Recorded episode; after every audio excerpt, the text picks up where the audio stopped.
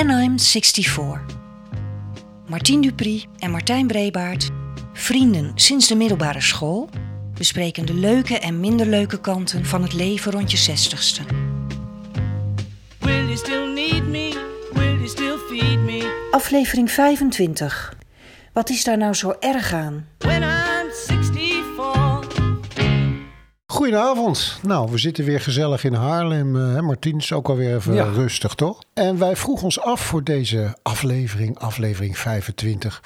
Stel je nou toch eens voor dat we in, nou waar moeten we het over hebben, halverwege jaren 70, dan zullen we zo Ja. 16, 17 geweest zijn. Stel je nou eens voor dat we op dat moment in een, een tijdmachine gestapt zouden zijn en dat we nu vandaag uit zouden stappen in 2023. Wat zou ons dan allemaal opvallen? Wat zijn de grote verschillen? En het leek me wel leuk om met jou te praten over welke dingen zijn er veranderd. Waar zouden we ons over verbazen? Of wat is er misschien heel erg hetzelfde gebleven? Wauw.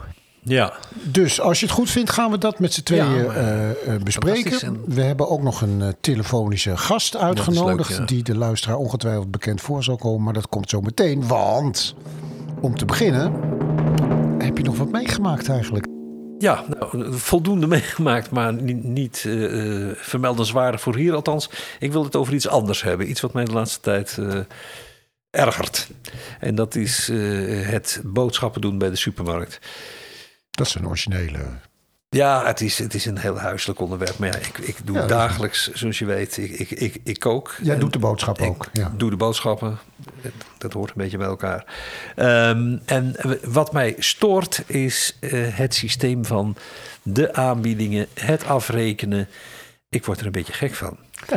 Eh, er gaat geen eh, boodschappenronde voorbij.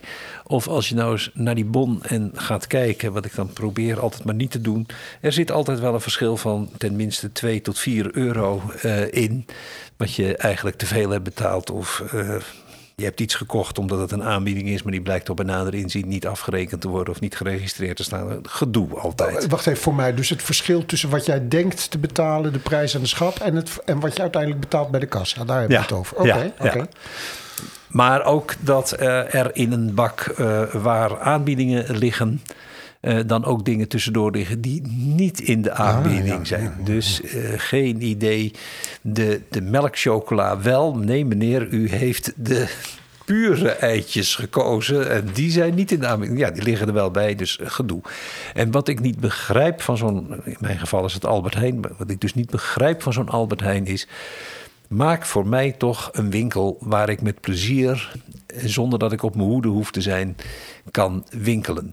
Geen gezeur met aanbiedingen dat de tweede de halve prijs is of de derde voor een, een derde. En geen stapelkortingen, geen volgevreten marmotjes, geen tweede gratis die ik helemaal niet wil hebben. Gewoon geef, geef mij eh, het artikel met de prijs die daarvoor staat. En dat ik daar rustig rond kan lopen zonder dat ik de hele tijd moet opletten of het allemaal wel klopt. En wat ik helemaal vervelend vind is, ik vind het prettig om daar rond te lopen. Maar uiteindelijk blijkt bij de zelfscankassa dat jij als, een, als, als consument, als klant, als een crimineel wordt gezien.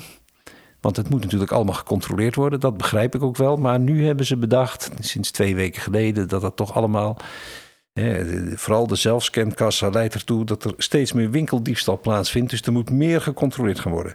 Dus werd er vroeger gecontroleerd, als je gecontroleerd werd, of je vier items had betaald. Nu zijn we al aan een stuk of zeven. Ik word er gek van. Ik vind het, ik vind het een gezeur verschrikkelijk. Boodschappen doen is niet meer leuk. Nee, Nee. nee. En, Maar- ik, en ik wil dus de Martien vriendelijke eh, supermarkt... Ja, ja, ja, ja. waar gewoon alles zijn eigen prijs heeft. En waar wat mij betreft dan ook wel weer gewoon een leuke juffrouw of een leuke jongen achter de kassa mag hoor. Ja. Goed, dat is dus niet meer wat het was. Dat we is- hebben geen toonbank meer, we hebben geen cashiers meer. Het is in het thema Twee van vanavond. Het is nog zo verschrikkelijk. voorgenomen Ja. dat we niet twee oude mannen waren die 45 minuten gingen praten over dat het vroeger zoveel beter was. Nou, ik krijg, ik doe mee aan zo'n zo'n zo'n zo'n klantenpanel. maybe more when I'm 64. Goed, Martijn, wat, eh, heb jij iets mee? Iets wat misschien iets meer vermeldenswaardig is dan mijn klein huiselijk leed? Nou ja, wij, eh, tijdens het voorbereiden van deze podcast, wat dat doen wij, dames en heren, Ja, eh, stuit ik op iets wat ik toch wel het vermelden waard vind. Ehm, ik, ik kwam een hele mooie documentaire tegen. Een fascinerend, heerlijk ongemakkelijk tijdsbeeld, schreef de Volkskrant. Het gaat over de film White Balls on Walls van regisseur Sarah Vos. White- en dat speelt zich af... White ja, Balls ja, ik zal zo de titel verklaren. Ja. Eh, het speelt zich af eh, in, eh, achter de muren van het Stedelijk, waar wij normaal nooit bij komen. Het Stedelijk Museum, Mhm. met onder andere directeur Rijn Wolfs. En het Stedelijk Museum is toch een beetje een bolwerk van de blanke Europese en Amerikaanse mannelijke Ja. kunstenaar. En eh, daar kwamen zij ook achter. En ze vonden eigenlijk dat het hoog tijd werd om iets aan de diversiteit te gaan doen. Nou, je begrijpt eh, dat dat natuurlijk. Dat gaat van ouw, dat gaat niet vanzelf. Roept ook weerstanden op. In die documentaire Ja. zit onder andere een hele boze brief van Theodor Holman. Die zegt: eh, Het is tegenwoordig zo dat kunst eerst langs een politbureau moet om goedgekeurd te worden. En daarna gaan we kijken of het mooie kunst is of niet. Het interessante is, het dwingt je ook wel Ja. om zelf een keus te maken tussen het wellicht overdreven deugen. eh, maar aan de andere kant ook natuurlijk de noodzakelijkheid om daar iets aan te doen. Maar er zit een beeld in dat de, dat de plakletters eh, Icons of Modern Art worden weggehaald. Ja. Dat, dat doet toch wel even pijn, Ja. moet ik heel eerlijk zeggen. Een aanrader, vind ik het. Eh, oh ja, die titel zou ik nog even zeggen. Die White Balls on Walls, dat is de tekst van een protestbord. Ja. Wat gedragen wordt door binnen een demonstratie van de Guerrilla, Girls. En de Guerrilla Girls, dat was een Amerikaanse groepering van feministische vrouwelijke kunstenaars.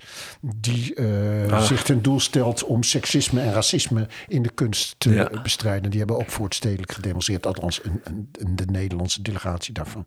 White Balls on Walls. Leuk. Dus Heel dat was leuk. mijn, eh, mijn tip. Heel goed. En waar gaan wij het vanavond meer in het bijzonder over hebben? Nou ja, kijk, de, de titel, wat is daar nou zo erg aan? eh, gaat eigenlijk over eh, ja, de, de veranderende normen en waarden. Stel je voor dat wij de jongetjes Martijn en Martien van 16 of 17 jaar oud waren in 1973. En je zou ons nu eh 50 jaar later in 2023 neerzetten. Wat zou ons dan verbazen? Wat zouden we nog herkennen? Waarvan zouden we denken, wat is er aan de hand? Eh, dat soort dingen. En dat kun je eh, natuurlijk heel zwaar maken. Maar het grappige was toen ik dit tegen Mea zei, was het eerste wat zij zei van ja, de straat zag er heel anders uit. Ik zei, "Hoe- hoe bedoel je? Ja, gewoon als je moet je voorstellen dat je naar buiten komt. Je zou geen telefoon zelfs meer zien. Nee. Geen eh condoomautomaat, Nee, dat noemden zij niet, maar geen condoomautomaten, minder brievenbussen. sigarettenautomaten. Ja, Maar dat, dat, dat gaat dus niet zozeer... Dat, ik vind het wel goed om aan die kant te beginnen. Dat gaat niet zozeer over normen en waarden... maar gewoon over een, een gewijzigd beeld van, ja, van, ja. En dat je van je omgeving. Ja, er zouden dingen voorbij komen Zeker. waarvan je denkt... Wat, wat is het in godsnaam voor een ding? Fiets met, met, met, met, met een wielbreedte van eh 30 centimeter. Een fatbike. Ja, zeker. Of je ziet opa eh, op bakfiets met zijn kleinkinderen voorbij gaan. Een elektrische bakfiets. Ja, dat soort dingen. Ja. Ik denk dat we daar toch wel heel met grote verbazing naar zouden zitten te kijken. Ik denk ineens dat als je 50 jaar geleden aanlandde bij een, een pompstation... denk ik dat je nog eh, bediend werd. Ja, Ik denk niet dat ik spontaan op het idee kwam dat ik zelf iets moest gaan doen. nou weet je waar ik, waar ik opeens aan moet denken?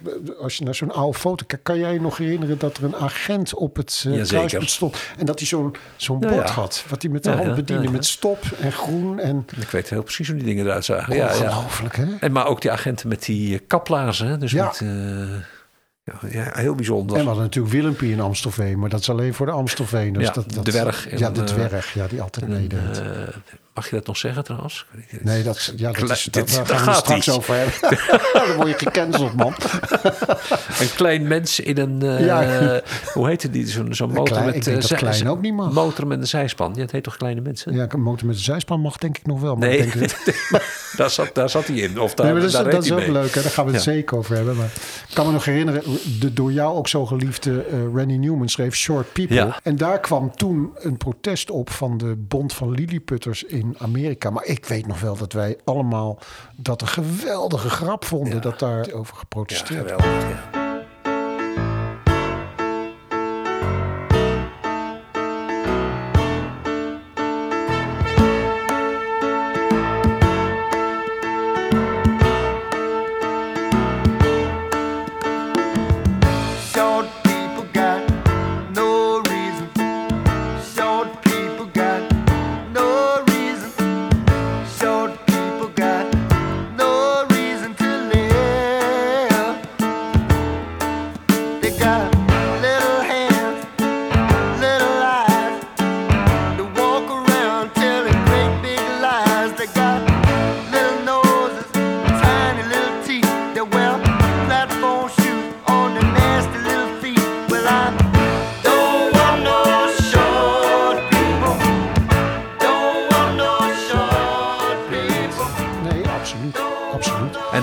Verschil, denk ik, met vandaag is dat, dat het allemaal naast elkaar kon bestaan zonder dat je die mensen, zoals het nu heette, die een andere mening waren, ja, eh, ja, werden gecanceld. Ja. Nee, dat is ook zo. En, maar wij hadden natuurlijk ook, eh, zeker aan het begin, en onze ouders ook, denk ik, het, het ja, ik denk toch een voordeel dat de, eh, het moralisme werd, werd extern bepaald hè, door de dominee of door Ja. de pastoor of door de eh, politieke leider. En dat was op een bepaalde manier natuurlijk prettig dat er wel normen eh, en waarden Ja, waren. ja. En En, maar- ook om tegenaan te, te schoppen. Ja, maar het, het, het frappante is dat nadat dat natuurlijk in de, in de jaren, gaandeweg in de jaren 70 en de jaren 80 steeds meer geheel los is geslagen, dat je toch merkt dat nu die externe moralisme weer de kop opsteekt, maar dan in Ja. de vorm van, van bijvoorbeeld het wokisme, waar we het straks ook over zullen, over zullen hebben.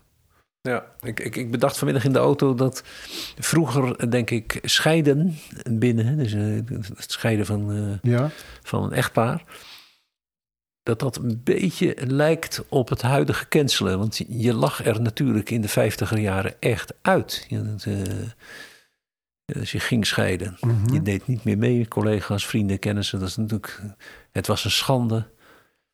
Je zou nu, ik zou niet eens meer weten waarom nu. Ik zou het niet eens onder woorden kunnen brengen. nee. En dat lijkt wel een beetje op het huidige cancelen. ja. We Nou, gaan, daar- straks, we gaan het straks we gaan zo dadelijk gaan we ja, het daar wat met- met, met uitgebreider de telefoongast nog over hebben. ja. Ik heb, eh, de, de brief. Ja, ik wou net zeggen, het is misschien een goed momentje. Want Marijn heeft er ook even over nagedacht. Oh jee. En die komt weer met een andere. eh, wat is daar nou zo erg aan? Daar komt hij.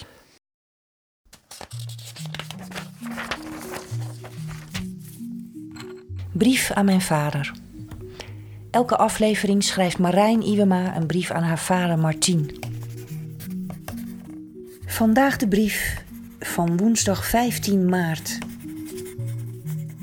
Hi pap. Als ik ons gezin zou moeten omschrijven, zou Bourgondisch toch wel een term zijn die snel bij me op zou komen. Bij elke feestelijke gelegenheid wordt volop gegeten en gedronken. Borrelen is wat ons verbindt. In geluk, maar ook bij verdriet.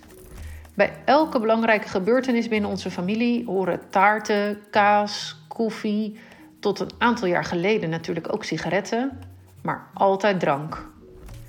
Jij en mam hebben ons denk ik vrij liberaal opgevoed wat betreft drankgebruik.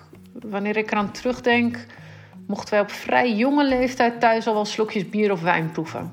Niet dat we dat lekker vonden, maar jullie hadden liever dat we thuis dronken dan dat we dat buiten de deur gingen proberen.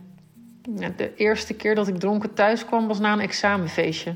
Waarbij een vriend me in bed heeft gestopt en mam en jou wakker heeft gemaakt. Nou, ik kan me eigenlijk niet herinneren dat jullie hier boos over waren of me hier überhaupt over hebben aangesproken. Ik denk dat jullie wel wisten dat ik zelf zou ontdekken dat dit niet zo handig was. Nou, met kennis en normen ook van nu is dit echt nadan. We weten dat alcohol ontzettend schadelijk is voor de hersenen en alcohol wordt niet meer gedronken voor 18 jaar. Ja, mijn kinderen komen nu echter op de leeftijd dat ze zich echt bewust worden van ons gedrag. En wij drinken. Niet veel, maar wel vaak.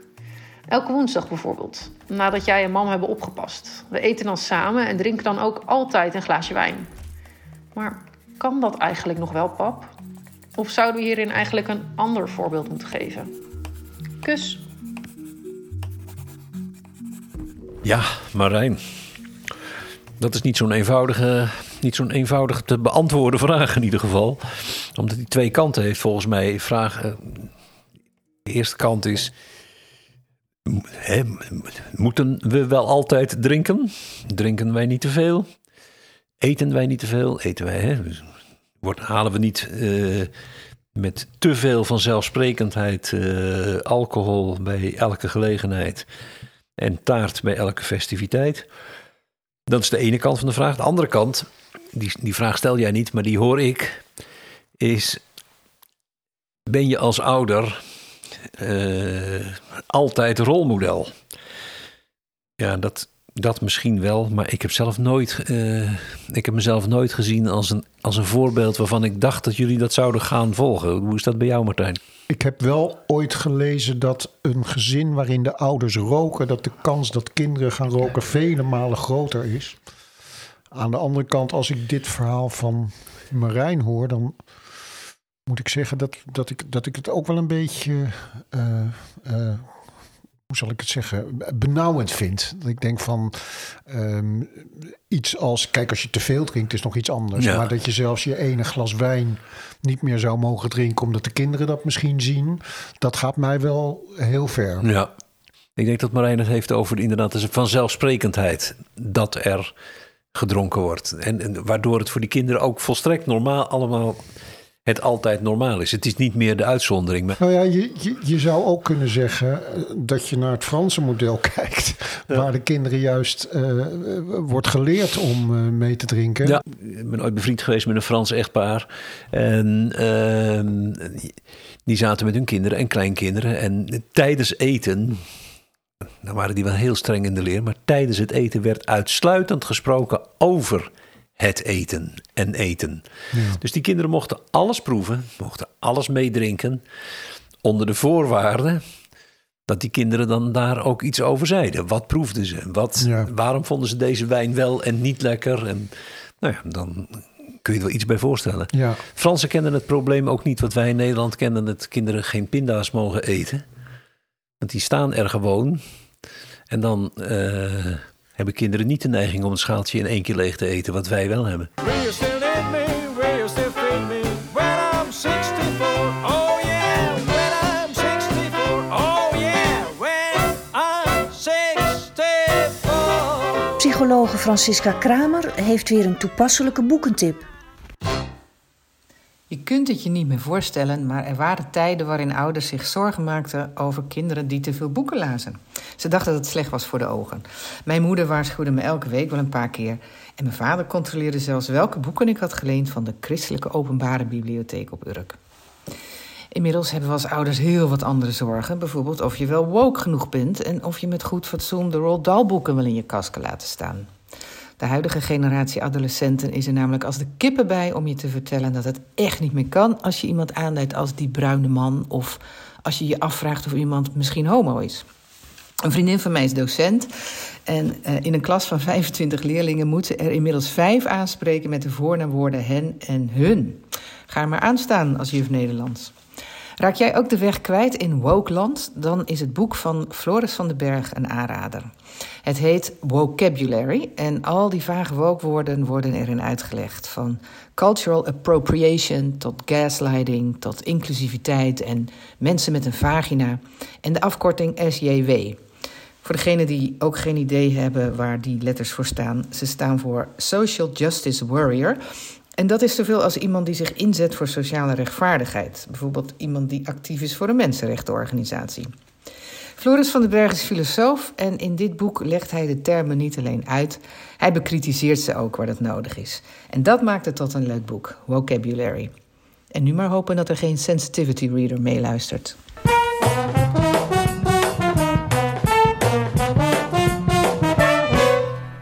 Wat mij misschien het meeste opvalt in deze tijd, dat er zo weinig verdraagzaamheid is voor andersdenkenden. Zo weinig plek voor nuance, zo weinig plek voor het gesprek. We hebben het net al gehad over die vreselijke term eh, de cancelcultuur. Ja. Zeker. Je kunt het niet hebben over dit tijdsbeeld, over deze tijd, zonder het over woke te hebben. Misschien Ja. wel het meest controversiële woord van nu. Absoluut. Ehm, en we hebben eh, iemand die we daarover gaan bellen. Eh, dat is misschien wel leuk, want wij Toch dachten... niet coat. Ja, zeker. Dat is grappig dat je dat meteen raadt. Nee, dat is heel uitgesproken in haar meningen. Nou dus ja, dat is leuk daarom. om te horen. En dat ja. weten wij, omdat, we, omdat we haar natuurlijk ook volgen op Twitter. En wij dachten meteen allebei, eh, volgens mij dachten we zo'n beetje tegelijkertijd... We moeten Cotes hier wa- wat over vragen. En ehm, nou hebben we het een beetje toegesplitst, ges- gespitst op, eh, op de term woke. Omdat ik dat ook eerlijk gezegd best een ingewikkelde vind. En eh Coot kan daar misschien haar... eh, Licht haar over. licht over Ja, laten schijnen. Leuk. Dus we gaan bellen met Coot. Oké. Ring ring. Are you there? Hello. Hello. Are you there, you there, you there? Ring, ring. Hi met Coot. Hi Coot, met Martijn spreek je. En tegenover Ja. mij zit Martien. Dag Koot. Heel gezellig. Hallo. Hallo. Nou ja, de, de luisteraars kennen jou natuurlijk. Al was het maar eh, omdat ze je stem herkennen van de onmisbare quote van Coot. Maar eh, de reden dat we het zo fijn vinden om jou even te spreken... eh, is eigenlijk omdat je ook heel actief bent op Twitter. En vaak Ja. vind ik met rake observaties... waarbij je vaak een fraai beeld schetst van de tijd waarin we leven. En nou ja, daar zijn Martine en ik een beetje over aan het praten. En we zijn nu uitgekomen, daar hebben we het niet alleen over, maar we zijn uitgekomen eh, bij het op dit moment toch hele controversiële eh, woord woke. En je kunt eigenlijk niet Ja. over deze tijd praten zonder het over die term woke te hebben. De eerste vraag aan jou is: wat is voor jou woke? Eh, gewoon letterlijk zoals het was vroeger wakker. eh, eh, en alert op eh, sociale misstanden. Dat is het eigenlijk. Wat is er dan gebeurd waardoor het nu toch een beetje een negatieve bijklank heeft gekregen? Nou, dat is eh, volgens mij een hele grote beweging van al die koffiedrinkende mensen op het Museumplein, weet je wel. Ja. Eh, eh, die, die zeggen dat eh, de nazi's die waren links, want die waren nationaal socialisten, waren socialisten, dus links. En eh, het wordt allemaal zo ongelooflijk omgedraaid dat het, het is bijna niet meer uit te leggen. Nee. Het is eh, net als deugen, dat is ook ineens heel smerig. Terwijl eh, deugen is eigenlijk ja, fatsoenlijk zijn, zal Dat ik maar zeggen. Net ook, als, ja. net als woke, eigenlijk, Ja. eigenlijk precies hetzelfde. Maar de- Maar al die, ja, die mensen zijn allemaal bang voor. eh, als je zegt eh, eh, Black Lives Matter, dan, ehm, ja, dan ben je een landverrader. Want voor de zwarte, weet je wel. Het, het is allemaal heel raar en onuitlegbaar. afschuwelijk eigenlijk dat die mensen Ja, dat dan toch voor elkaar hebben gekregen. Want ik heb zelf Ja, ja, ja. Wat jij hebt. Nou ja, ik wou zeggen, ik, ik, ik, denk, ik denk toch ook van... God, er wordt wel heel vaak gepraat, maar gaan we het zo dadelijk over hebben... van in hoeverre eh, is eh, woke zijn... staat het op gespannen voet met eh, creatieve of academische vrijheid... wat natuurlijk eigenlijk onzin is. Maar het feit dat we... Volkomen onzin. Ja. Ja. En, Als je maar bij, bij jezelf fatsoenlijk blijft, dan, dan is er niks aan de hand. Dat, dat is het eigenlijk. Ik vind het vooral zo erg dat het gekoppeld is aan dat cancelen. Wat vind je daarvan? Dat vind ik ook heel erg. Eh, ehm, bijvoorbeeld eh, Matthijs van Nieuwkerk. Ja, Die, eh, ja, die, die zou gerust een onwaarschijnlijke bullebak zijn geweest. ja. En, en dat mag niet. En ja, die had eerder verontschuldigingen en weet ik veel allemaal. Maar intussen zijn er een paar schitterende programma's van de buis weg. ja, ja. Ik vind dat echt erg. Ja, we hebben het net gehad over Martino heet je ook weer, die, die kinderboekenschrijver. Die, Ja. hoe heet je nou ook weer? Ik ben zijn naam even kwijt, maar dat is toch ook zo'n krankzinnig verhaal. Ja, echt- Lammers. Tim Lammers, die, Ja, Pim, ja. i- iemand heeft bedacht, iemand in de polder heeft bedacht dat die man pedofiel is en sindsdien... Nou, het, het erge is, het, het zijn alleen maar leugens. Ja. Hij heeft in een eh, kort verhaal voor grote mensen... heeft hij een, eh, eh, een, een lichamelijke eh, liefdesverhouding beschreven... tussen een eh, sportjongen en, en Ja. zijn eh, eh, Trainer. trainer. Ja. ja, En eh, dat is voor grote mensen om te laten zien hoe verwarrend het is. ja, En daar heeft Oprah Winfrey heeft daar al een. die is vroeger ook eh, misbruikt als kind. Ja. Eh, eh, heeft hij over geschreven, over, over verteld. Hoe verwarrend dat is, omdat het ook lekker voelt Ja, voor zo'n kind. ja. Maar ook verschrikkelijk. ja. Dus dat, dat een kind. En dat heeft hij willen zeggen.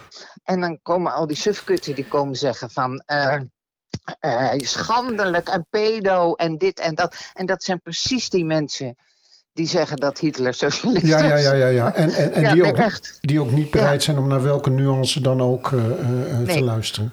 Nee. nee. Maar dat ook niet, denk ik, niet helemaal kunnen. hoor. Nee, dat precies. Die dat waarschijnlijk ook niet kunnen, ja. Nee.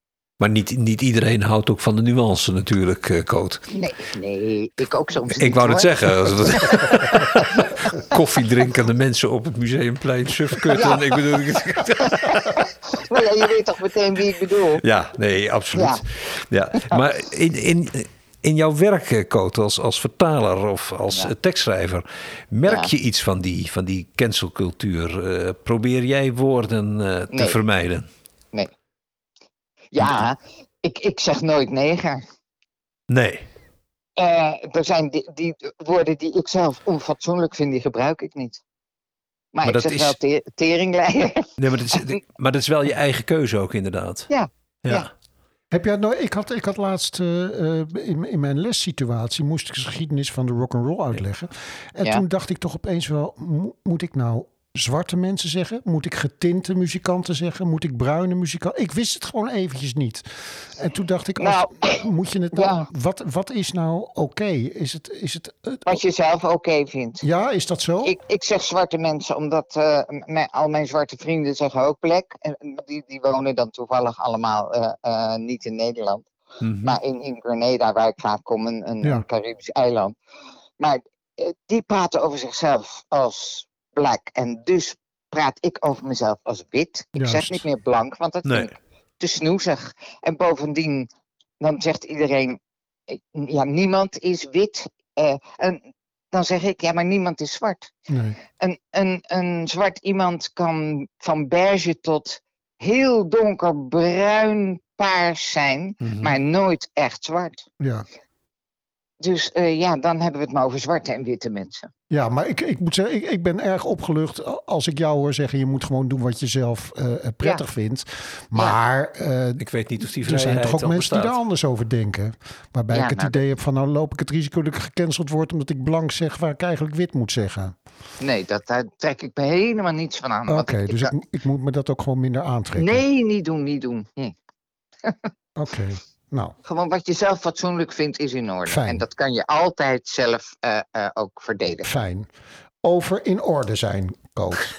Ehm, de Ja. vraag, ik heb hier een paar vragen voorbereid natuurlijk. Over Ehm, deugen gesproken. in ja. hoeverre... Over deugen gesproken. Ja, Ja. in hoeverre moeten wij vergevingsgezind zijn eh, doordat je bepaalde misstanden in zijn tijd moet zien? Hè, wanneer er andere tijden geschreven of gemaakte kunst, zoals songtekst of schilderijen, die, die nu niet meer kunnen en die vroeger misschien wel heel normaal waren.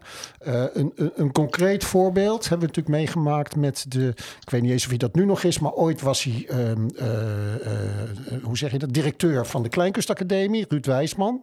Oh, Ruud, ja? En daar Ja. is nogal wat te doen geweest over seksueel overschrijdend gedrag. Ja. Hij heeft zich op een gegeven moment teruggetrokken volgens... Nou nee, niet teruggetrokken, maar hij kon niet op de première van zijn eigen geregisseerde stuk zijn. Ja. Ehm, Ja, één keer, maar hij gaat gewoon weer lekker door. ik voel hier al een bepaalde... Maar eh, mijn ja. vraag is eventjes... Mag zo iemand zich verschuilen? Ik weet niet of hij dat zelf gedaan heeft, maar je hoort het natuurlijk wel. Onder, ja, maar in de jaren zeventig waren de normen en waarden nou eenmaal losser en minder strikt. Wat Nou, vind jij daarvan? Hij heeft in zoverre gelijk dat de waarden losser waren. En eh, wij lagen allemaal eh topless op het strand. Ja. En, en we waren ook redelijk losjes in, in de verhoudingen In de en zo. Ja. Ja, in de zeden. Maar eh, waar hij geen gelijk in heeft, is dat hij eh, als directeur van een theaterschool met een leerling, eh, eh, weet ik veel, een verhouding begint. Dan is het machtsverschil. Dan kan hij, als, als dat meisje niet meer wil, kan hij haar laten zakken of van school sturen. Ja. Dus En het, dat is dus schandelijk. dus het probleem is dat er sprake is van een machtssituatie. En dat is natuurlijk Ja. nog steeds zo. Dat was toen ook zo. Ja, was Ja, toen want- ook want- zo. Alleen eh, eh, toen eh, kreeg zo'n meisje niet eh, de, de, de weerklank die ze nu Nee, zou precies, krijgen. precies. Want dat is natuurlijk ook, dit is een beetje in, in het, in het, in de, in de, in de stream, hoe zeg je dat, de slipstream van de MeToo-beweging volgens mij. Ja. Hè? Ja, Ja. ja. Ja, maar het is, goed, het is wel lastig kiezen, vind ik, of het in de slipstream is van de MeToo-beweging. Of Vind ik weer wat minder erg dan in de slipstream van de algehele vertrutting eh, waar we in ja, zitten. allebei, allebei. Ja, Want d- er wordt wat vertrut, zegt. Dat is ook niet Verschrikkelijk. te geloven. Ja, Nee, ik, moet je, ik bedenk nu, ik moet, nee, ik moet ineens bedenken, want daar hebben wij altijd om, om gelachen. En ik eerlijk gezegd vind dat zelf ook nog steeds een leuke herinnering. Ik zat samen met mijn vrouw, wat toen nog mijn vriendin was, op Ja. het Instituut voor Dramatische Vorming in Amsterdam. Ja. En daar was een, een, daar deed ook een jongen mee. En die zei: Mag ik tussen jullie in hier vandaan weglopen? Toen zeiden we: Waarom? En toen zei hij: Omdat die man mij de hele tijd achtervolgt. En dat was Henk van Ulsen die daar achter. Die zag een lekker hapje lopen. Ja. oh, wat leuk. Ja, Ja. goed. Dat, maar daar was dus inderdaad geen sprake van een machtsverhouding, althans voor zover wij weten Nee. niet. En dan eh, blijft het ook leuk. En een, an- en een ander voorbeeld wat, eh, wat, wat mij bezighoudt, is een nummer wat ik zelf altijd heel leuk gevonden heb. eh, is You're 16, You're Beautiful and You're Mine. Ja. Ringo Starr heeft dat ook een hele, een hele leuke uitvoering van gemaakt. Wat vind je nou? Kan dat nog? Natuurlijk. Als, eh hangt er vanaf wie het zingt. Als iemand van 18 dat zingt, dan is dat prima. Als iemand van 90 dat zingt, vind ik het een beetje smerig. Ja, ja, ja, ik denk dat Ringo Starr toen ook al 40 was. Maar Ja, helemaal niet erg. Nee, nee eh, eh, hij kan het ook over zijn dochter zingen. Ik spreken. quote gewoon, het staat niet op de vragenlijst, maar omdat wij, Martien en ik hadden het erover. Wat vind je van eh eh, Baby It's Cold Outside in dit kader? Ook veel over te doen geweest, hè? Oh, dat weet ik niet. Oh, ja, Ja? nee, ja, er zijn Amerika, Amerikaanse radiostations die dat nummer, je kent het nummer, hè, neem ik aan, die dat nummer geboycott hebben, omdat ze dus, eh, omdat de, de man, eh, ja, hoe zal ik het zeggen, de vrouw min of meer dwingt om, eh, om, om Omdat te het buiten blijven. zo koud is. Ja, hij, hij praat haar het bed in. Maar zelfs dat ging Martijn al te ver Nou ja, dat ik, dat zo het ook- kijk, dat vind, daar, daar wordt het lastig. Want dan denk ik, ja, maar je zou ook kunnen zeggen, hij flirt met haar. Ja, oké. maar Ja. het, het is nergens zo dat, dat hij haar grenzen overgaat. Je kan dat ook. En dan Nee, denk ik een beetje aan. sprake van dwang. Hij probeert wat hij proberen kan. Precies. En dan, dan moet ik. schatje, het is zo koud, zou je dat nou wel Ja, doen? Ja. exact. En Ja. dan, dan moet ik een beetje denken aan wat eh, Ricky Gervais zeer door mij geliefd en door jou waarschijnlijk ook ooit heeft gezegd van those who are fragile and easily offended. Dat is natuurlijk ook wel een leger van, van, van zeurpieten. Ja, maar hij is ook wel een beetje een, een, eh, een, een, een macho mannetje hoor. Ja, hij is ook wel. eh, hij hij doet is het ook er wel om, iets hè? van die vrouwtjes moeten niet zo Ja, zeuren. nee, dat is waar. Hij blijft enig. Ja, snap ik. Nou, eh, time flies when you're having fun. Eh, we zitten nu, we zitten al over onze 10 minuten. Maar ik ben toch mijn heel blij ja. dat we met jou even gepraat hebben over wat we nou moeten met dat. Eh, Gewoon doen wat je zelf wil. ja, dat is een, ik denk dat we het daarop moeten houden. Gewoon Ja, daar moeten we het op houden. Wat je zelf netjes vindt, is keurig. Heel goed. Oké, hey, lieverd, heel erg bedankt. En eh, Ja. nou, we blijven genieten van je, van je quotes natuurlijk nog extra. En eh, dank voor En- deze toelichting. Ja, een fijne avond verder. Dankjewel. Bedankt. Ko. Tot ziens. Dag. Doeg. Dag.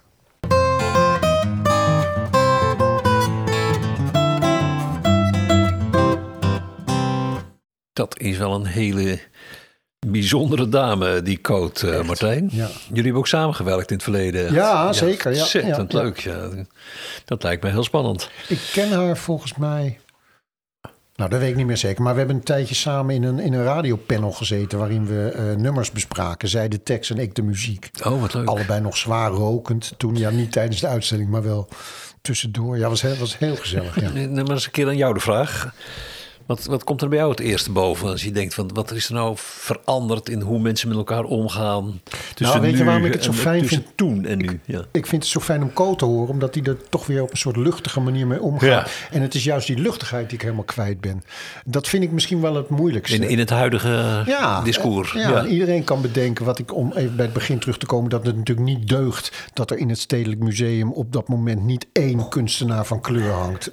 Maar de manier waarop daarover gepraat wordt, totale onverdraagzaamheid. Maar ik vind het eigenlijk ook jammer dat als ik nadenk over de titel die bij deze aflevering hoort, dat dan dat woke iets is wat zich zo opdringt. Dat ik denk van, eh, dat, dat, dat blijkt toch het tijdsbeeld wel heel erg te bepalen. Ja.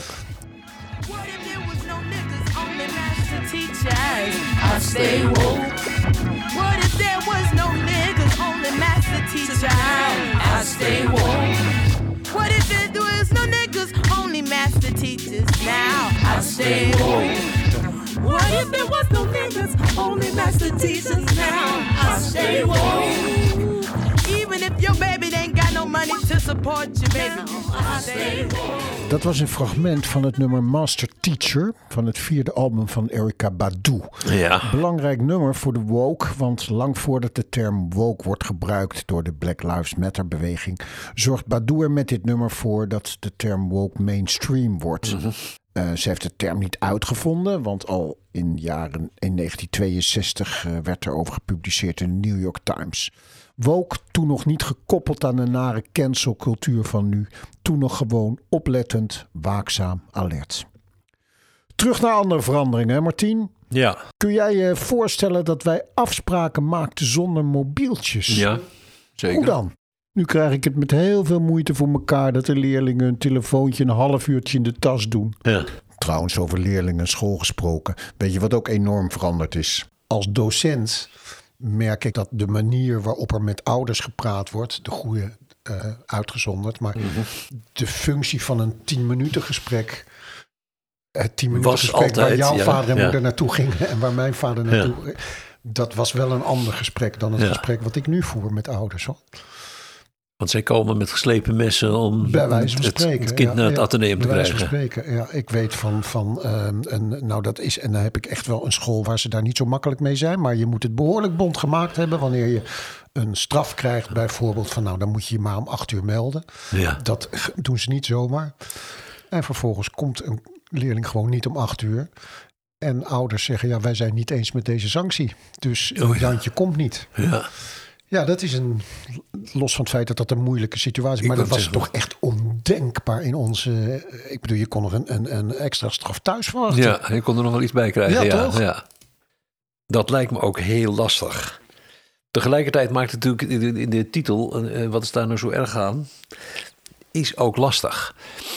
Wij hebben het er vaak genoeg over gehad. Op het moment dat, eh, niet dat wij nou zo goed zijn weer, maar op het moment dat bij ons alle twee duidelijk werd dat eh, door Zwarte Piet zwart te schminken en hem zwart te noemen, je, mensen zich daarmee eh, gekwetst voelden. Of wij dat nou konden navoelen of niet, dachten wij, ja, wat is er nou zo erg aan om van het zwart af te stappen en er eh, roetveeg of gekleurde pieten van te maken. Het, Was dat bij jou echt vanaf het eerste moment? Want ik nee, moet, nee, nee. Ik In eerste, zijn, in dat eerste, niet zo. nee, nee, nee. In eerste instantie denk je, ja, stel je toch niet zo aan Ja. een gedoe. Er is helemaal geen, Kom geen niet aan spratie onze- van discriminatie, racisme. cultuur. Ja, ik heb er nog nooit over Oh, nagedacht gelukkig, dat dat... Maar op het moment dat mij duidelijk werd of dat iemand een keer zei... ja, maar ik word daardoor gekwetst. En Ja. dit, voor mij is dat een hele moeilijke periode. Dacht ik, ja, wat is er nou zo erg aan Ja. om dat te laten gaan? Ja.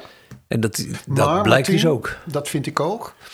Maar nou weet ik een leuk bruggetje wat ook al een beetje iets met deze periode te maken heeft. Over de gender of gender. Ik weet nooit precies wat je moet zeggen. Eh, de stad Schouwburg in Amsterdam heeft een periode gehad. Ik weet niet of het nu nog zo is. Maar dat er dus alleen maar genderneutrale toiletten waren. Ja, En dat waren toiletten met een grote hal. Hè. Het waren dus geen niet eh, individuele toiletten, maar toiletten met een grote hal. Ehm, en dat was ongetwijfeld heel goed en heel woke bedoeld. Maar ik heb me daar behoorlijk eh, ehm, eh, bezwaard bij gevoeld. ongemakkelijk. Ja, echt ongemakkelijk. Omdat ik dus merkte dat eh, vrouwen die daar eh, zich stonden op te maken voor, eh, voor een spiegel... er komt plotseling een, een, een man binnen. Die vonden dat ook niet prettig. En dan denk Maar er ik was geen keuze. Door, het is, nee, er was geen keuze. Er was geen keuze. Er was, alleen dit. ja, ja. Nee, maar dan is dus de, de goede bedoelingen, Ja. om de term woke te omzeilen, ehm, is doorgeslagen. Denk ik. En ik maak me sterk dat er meer mensen waren die zich daaraan stoorden, dan dat er mensen waren die dat nou zo'n Vooruitgang vonden, vinden. ja. En de oplossing is denk ik heel simpel. Zelfs bij ons op school hebben ze nu, vind ik alleen maar hartstikke leuk, hebben ze feestelijk een genderneutraal toilet geopend. Ja, maar dat, dus, dus zo makkelijk is het niet natuurlijk. We hebben eerst, eh, eh, hoorde ik vorige week, een hele toestand gehad in Den Haag. In het, eh, in het zeg maar, noodgebouw waar nu het parlement zit, de Tweede Kamer zit. Ja, Eh, omdat er geen genderneutrale toiletten waren. Nou, die zijn er nu eindelijk gekomen. Toen bleek tot ieder schrik eh, dat er geen genderneutrale toiletten waren ingepland na de verbouwing in het oude gebouw. Daar is dus weer Kate over geweest. En nu eh, is een toezegging gekomen. Er komen genderneutrale toiletten na de verbouwing in het oude gebouw. Maar nu is de strijd weer. In welke verhouding dan precies? Ja, ja. Die Maar komt hier natuurlijk ook nooit uit. De wereld, tenminste Europa, staat in brand. De tanks rollen door de straten, En waar van wij ons spreken. En wij maken ons druk in Ja. Den Haag. Wat is er nou zo erg aan? Dat, het, maar dat zie ik dus waarschijnlijk, net zoals bij die Zwarte Pieten discussie. Waarschijnlijk zie ik dat verkeerd. Dan is het voor eh, sommige mensen eh, van Ja, levensbelang. Ja, daar gaat het dus mis. Of tenminste, daar draait, daar, daar zit het scharnier. Eh, voor sommige Ja. mensen is dat van groot belang. En Ja. als dat zo is, dan zeg je, ja, wat is er nou zo erg Ja, om nee, dan dat, dat- derde toilet eh, erbij Zeker. te maken? ja, dat ben ik helemaal met je eens. Een nieuwe jingle, Martien.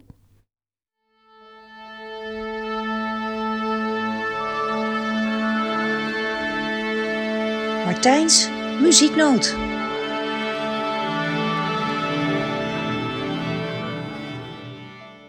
Ik eh, wou het vanavond eens hebben over een van de meest controversiële concerten uit de muziekgeschiedenis. Eh, wij zijn in New York, New York Philharmonic om precies te zijn, op 6 april 1962. Voor het eerste pianoconcert van Johannes Brahms. Een jou ongetwijfeld bekend en zeer veel gespeeld werk. En het wordt gespeeld door Glenn Gould, die wij Ja. voornamelijk kennen als grote Bach-vertolker natuurlijk. En gedirigeerd door Leonard Bernstein. De voorgeschiedenis. Bernstein was een groot bewonderaar en vriend ook van de eigenzinnige pianist Glenn Gould. En eh, samen hebben ze een aantal legendarische plaatopnames gemaakt. En daarna besloten ze ook om meer soloconcerten te gaan doen. Eventjes voor de duidelijkheid, een soloconcert dat is dus één solist tegenover een orkest. Het is belangrijk dat je dat even begrijpt. Ja. Eh, Gould, Glenn Gould stond bekend om zijn eh, nieuwe benadering van bekende werken. Eh, Bernstein noemde hem een thinking artist. Onorthodox. Onorthodox, omdat hij Ja. vaak dacht dat hij via bepaalde studies nou ja, dingen had gevonden Ja. die het werk en de interpretatie in een totaal ander daglicht stelden. Eh, nou, in dit geval was dat ook zo. Eh, hij week enorm af van de, zelfs van de aanwijzingen van de componist. Dus Brahms had gezegd, het moet in dat tempo. Maar Glenn Gould dacht zeker te weten dat het in een ander tempo moest. Ja. Gold ook voor dynamiek. Eh, en Bernstein, en, dat- en dan wordt het interessant. Bernstein kon het daar niet mee eens zijn. Ze kwamen er niet uit. En dat is voor Bernstein reden om het eh, concert, wat meestal natuurlijk begint met Bernstein die na de pauze opkwam en applaus, applaus in ontvangst neemt en dan gaat Gould zitten en dan begint het concert. Ja. Maar dit keer niet. In dit geval gebeurde er dit. Het eh, zaallicht wordt gedoofd, de, de pauze is afgelopen en Bernstein komt op. Don't be frightened, Mr. Gould is here. Will appear in a moment. I am not, um, as you know, in the habit of speaking on any concert except the Thursday night previews, but a curious situation has arisen which merits, I think, a word or two. You are about to hear a rather, shall we say, unorthodox performance of the Brahms D minor concerto a performance distinctly different from any I've ever heard, or even dreamt of for that matter, in its remarkably broad tempi and its frequent departures from Brahms' dynamic indications. I cannot say I am in total agreement with Mr. Gould's conception. And this raises the interesting question what am I doing conducting it? I'm conducting it because Mr. Gould is so valid and serious an artist that I must take seriously anything he conceives in good faith. And his conception is interesting enough so that I feel you should hear it too. But the age old question still remains in a concerto who is the boss, the soloist or the conductor? The answer is, of course, sometimes one and sometimes the other, depending on the people involved. But almost always the two manage to get together by persuasion or charm or even threats to achieve a unified performance.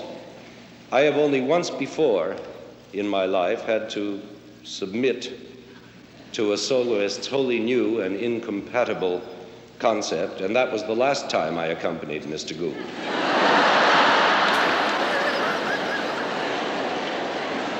But,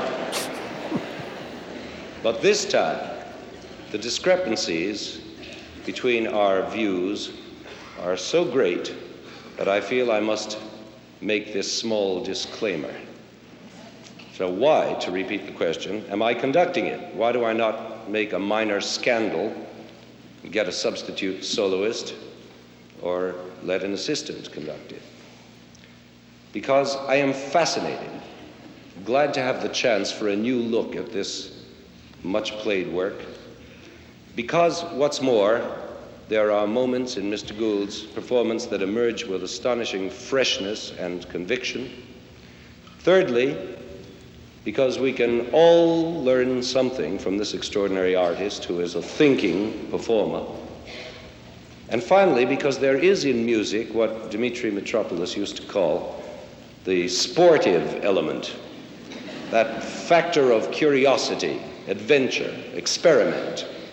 And I can assure you that it has been an adventure this week, collaborating with Mr. Gould on this Brahms concerto. And it's in this spirit of adventure that we now present it to you. Nou, dat is natuurlijk eh, echt heel bijzonder. Het leuke is dat de, eh, de meningen over het concert zelf en over de opening van, eh, van Bernstein, die varieerden. De criticus van het New Yorkse Times was zowel ongelukkig met het extreem langzame tempo. Volgens, hij kwam, volgens hem kwam dat omdat de techniek van Glenn Gould zo beperkt was dat hij het wel zo langzaam moest doen. Maar hij was even zo ongelukkig met de disclaimer van Bernstein. Want die zag hij als een aanval op de solist en het wegvluchten van de muzikale verantwoordelijkheid van de dirigent. Gould zelf schijnt er geen problemen mee te hebben gehad. Sterker nog, er zijn zelfs aanwijzingen dat hij met Bernstein de tekst van dat, Ja. die kleine speech heeft gemaakt. Maar punt is dan wel weer dat later in zijn leven Gould heeft aangegeven dat dit concert en, en eh, vooral de nasleep daarvan het ergste is wat hij ooit heeft meegemaakt. En dat dat de voornaamste reden was waarom hij gestopt is als uitvoerend eh, eh, pianist. En dat had dan niet te maken met Bernstein, maar wel bijvoorbeeld met de kritiek die er in de New York Times stond. En gewoon de hele manier waarop daarover gepraat werd. Maar ik vond het zo'n leuk document. Ja. Ik denk van, nou ja, deze laat ik je eventjes horen. Ja.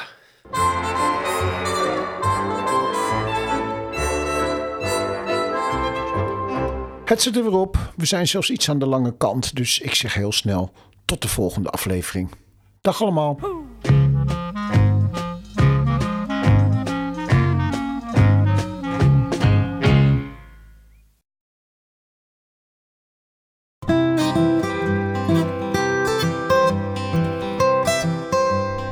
Vind je dit een leuke podcast?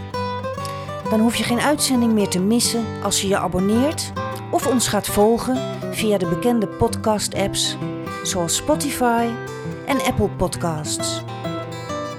Leuke foto's en filmpjes kun je vinden op onze Instagram-pagina When I'm 64 pod. Reageren kan via de mail when I'm 64 podcast at gmail.com. Heb je dat, Martien? ja, dat gaat lukken.